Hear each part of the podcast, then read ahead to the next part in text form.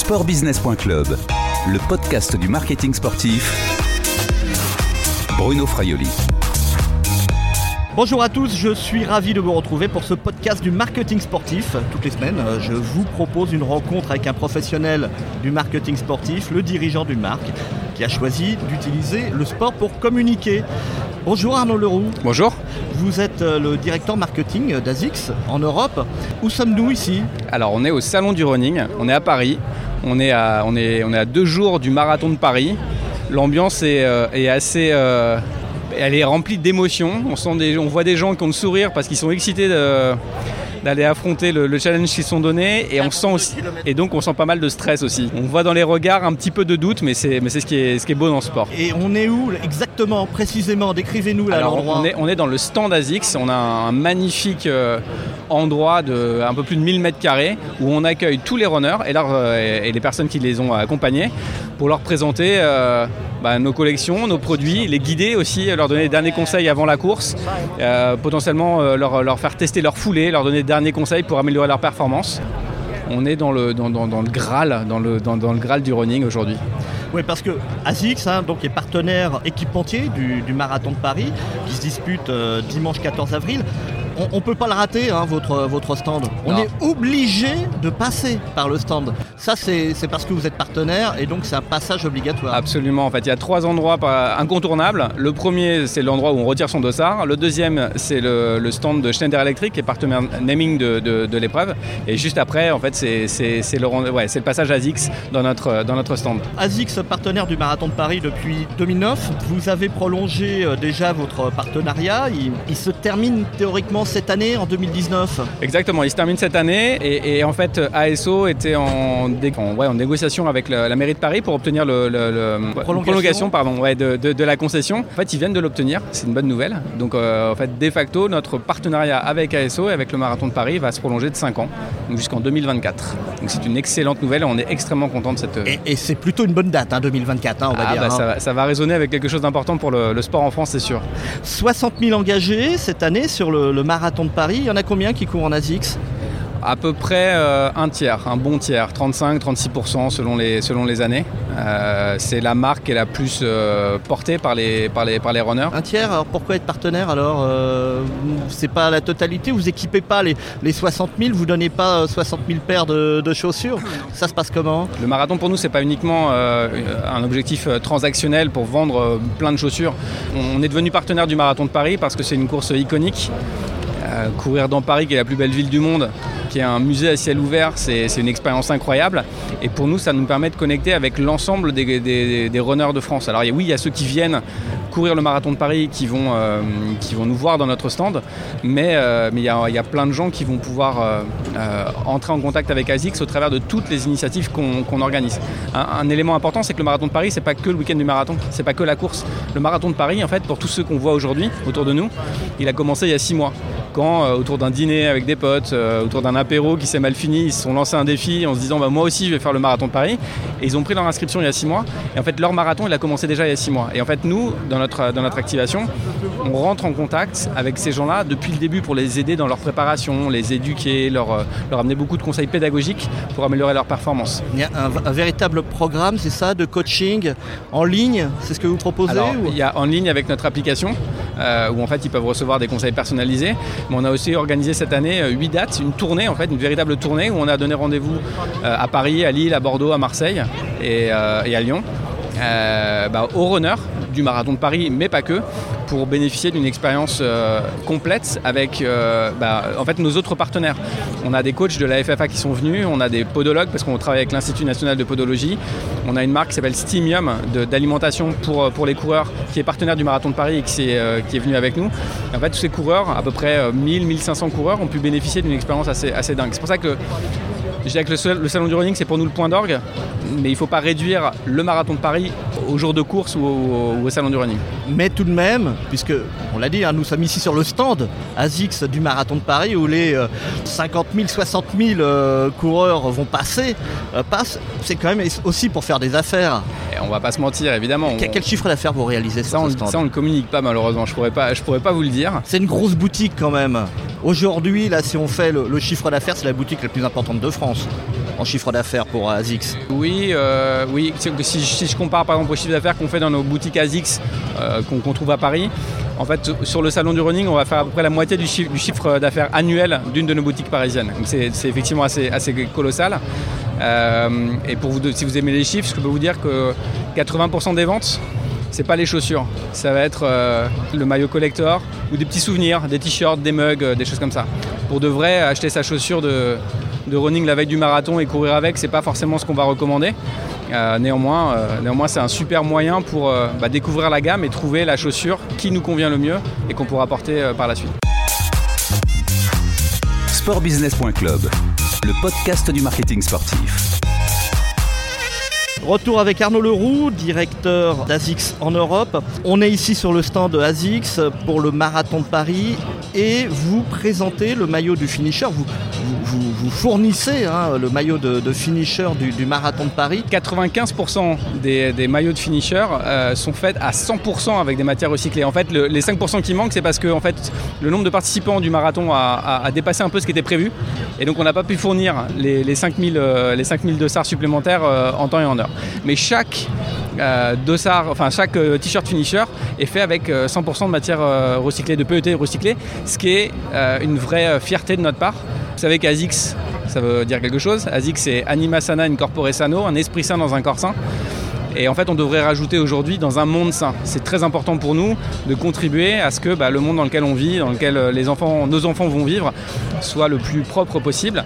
Et en fait, tout ce qu'on va pouvoir faire pour contribuer à ce que l'empreinte carbone du running et des runners soit la plus petite possible, en fait, c'est quelque chose qui va être important pour nous. Et donc, on a investi pour avoir cette première mondiale. D'une certaine manière, c'est la première fois que sur un marathon, on a autant de t-shirts 100% recyclés. C'est du marketing quand même, non? Moi, je trouve pas, honnêtement. Je pense que c'est une première marche. C'est pas ça qui va changer la planète, mais ça s'inscrit dans une initiative, et il faut leur rendre hommage, qu'ASO a lancée, puisque le Marathon de Paris 2019 va être le premier marathon qui sera en anglais carbon neutral, donc qui va en fait compenser complètement son empreinte carbone.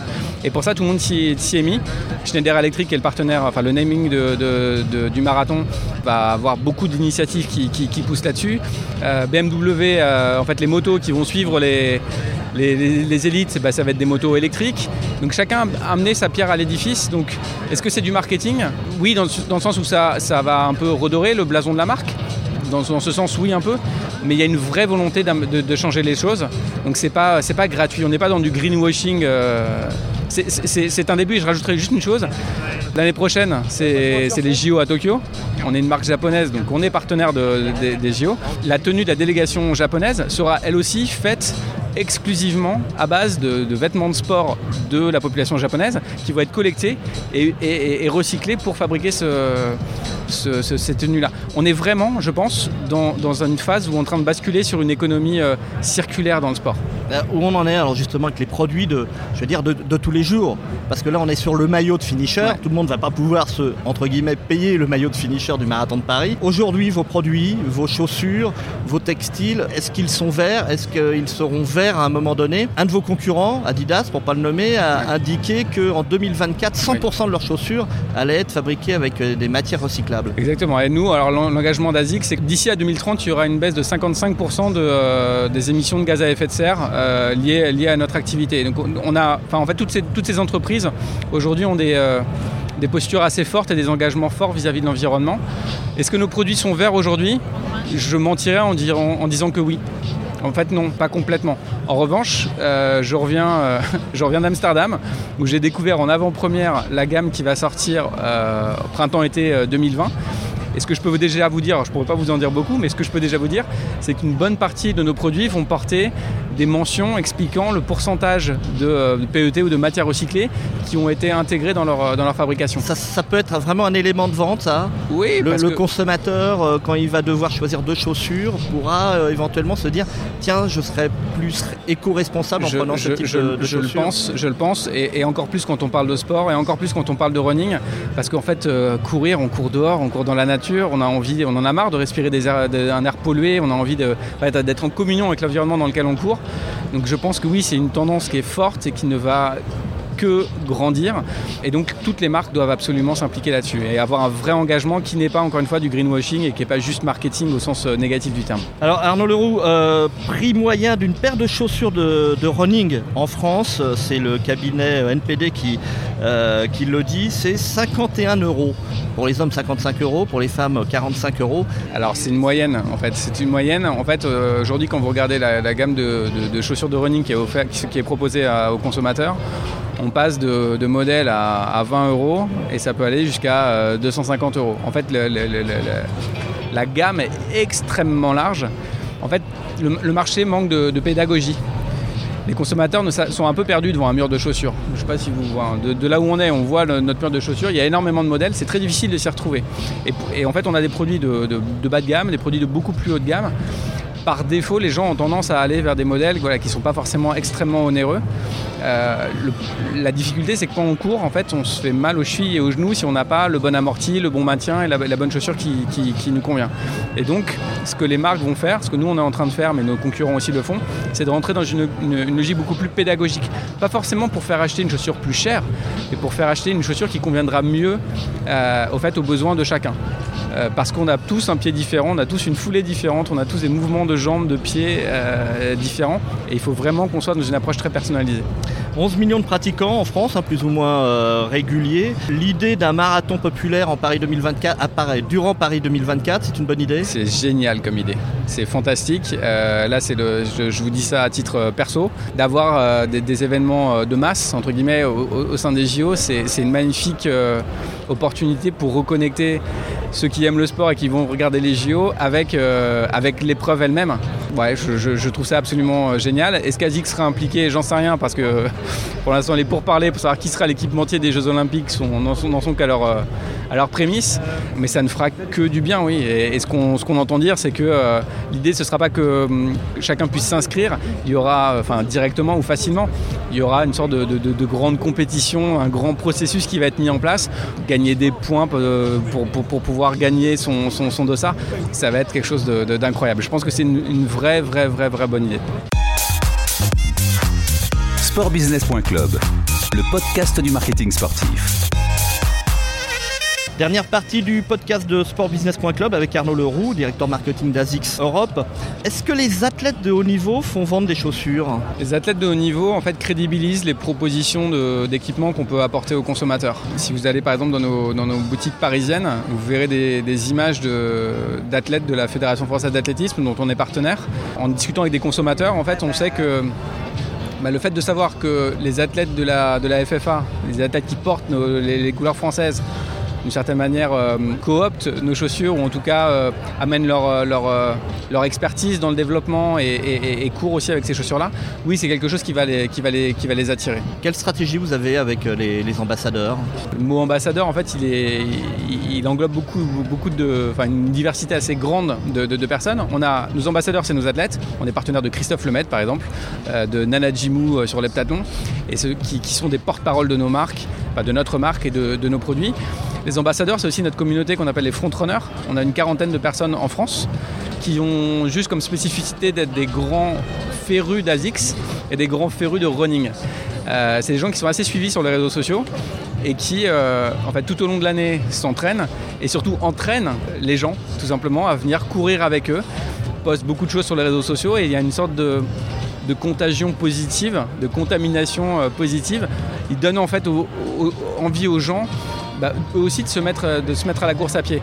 Et c'est pour ça qu'on fait en sorte de recruter pas des profils ultra pro qui ont des performances de dingue. Il y a des jeunes, il y a des plus vieux, il y a des petits, des grands, des mecs, des gros. Parce que finalement, la course à pied, elle doit être ouverte à tout le monde. Et cette promotion, d'une certaine manière, qu'on va voir sur les réseaux sociaux, va aider certains à lever les barrières et à se mettre à la course à pied. C'est d'ailleurs la raison pour laquelle on en a parlé tout à l'heure, en l'espace d'une dizaine d'années, le nombre de pratiquants de la course à pied en France quasiment triplé, et c'est une excellente chose. Avoir un athlète qui gagne un grand marathon comme celui de Paris, ça fait exploser les ventes pour ASICS. Alors pour le coup, les athlètes qui gagnent les marathons en général, ils sont plutôt chez nos concurrents. Nous, on n'a pas ça parce que chez ASICS, on n'a pas forcément la culture de la gagne au sens on veut pas forcément gagner, être le premier en haut du podium. En fait, ASICS est content quand le plus grand nombre de gens se mettent à courir, pas forcément quand on a chez nous celui qui a gagné le marathon. Évidemment, si quelqu'un pouvait gagner le marathon avec des chaussures ASICS. D'ailleurs, ça s'est fait, Stefano Baldini aux Jeux Olympiques de... Je ne saurais plus vous dire lequel d'ailleurs, mais peu importe. Il a passé la ligne d'arrivée avec des chaussures ASICS et il a eu sa médaille d'or. Je pense que ça a eu effectivement un petit effet positif sur les ventes en Italie à cette époque-là. Et depuis, Stefano est un de nos ambassadeurs et il promeut les valeurs ASICS et les produits ASICS dès qu'il le peut. Alors ASICS, vous l'avez dit tout à l'heure, partenaire de la Fédération Française d'Athlétisme. La piste, c'est un gros marché ? Ah, la piste, non, la piste, c'est pas du tout un gros marché. La piste, c'est tout petit. Alors pourquoi être partenaire de la Fédé d'athlétisme ? Parce que la Fédé, c'est pas que la piste, en fait.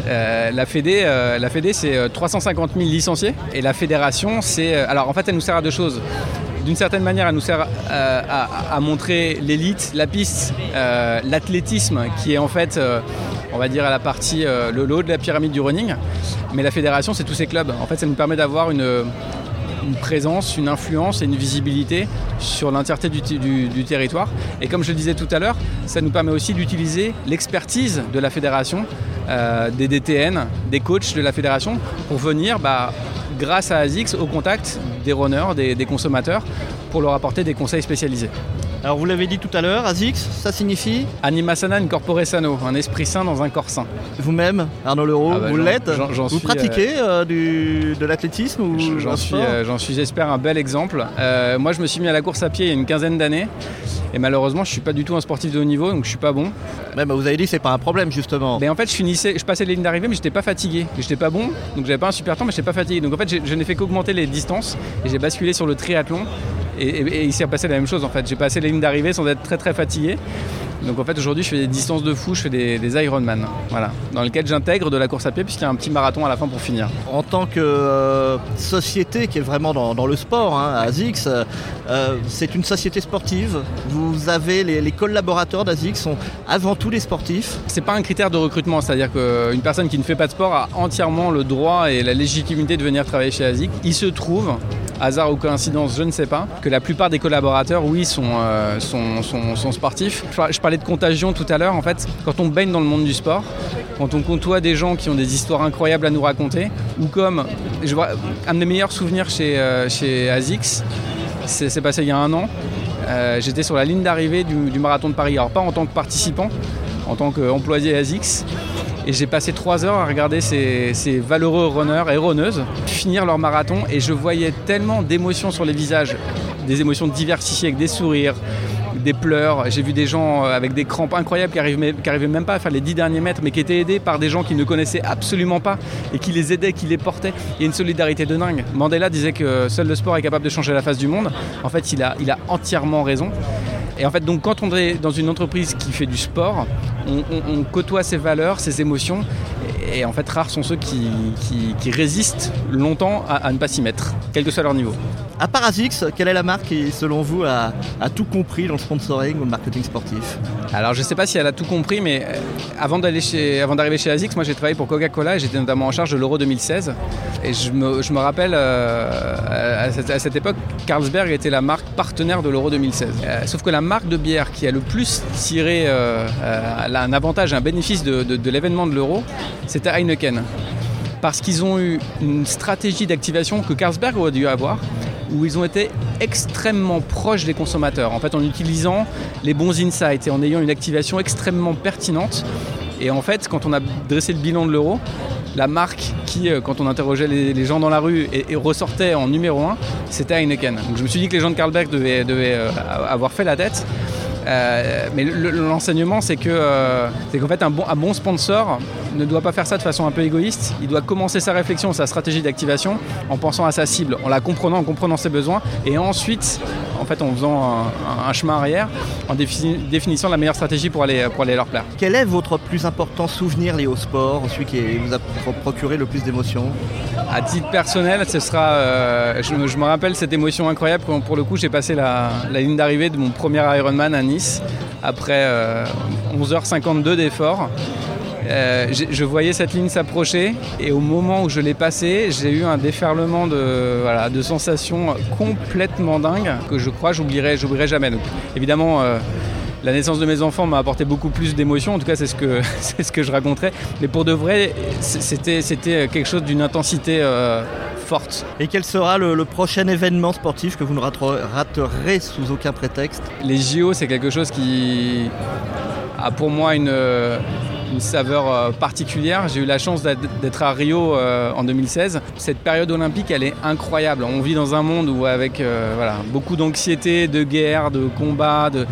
Et en fait, pendant cette période olympique, il y a une parenthèse incroyable qui s'ouvre, qui fait vachement de bien. Et donc voilà, moi, dès qu'il y a des Jeux olympiques, pour moi, le temps s'arrête aussi. Et alors si j'y suis pas, je le regarde. Merci Arnaud Leroux. Je rappelle que vous êtes donc directeur marketing d'ASICS en Europe. Merci Bruno et à bientôt. Au revoir. Et cette interview a été réalisée vendredi 12 avril 2019 à Paris sur le stand ASICS au Salon du Running. À bientôt sur un prochain podcast de sportbusiness.club.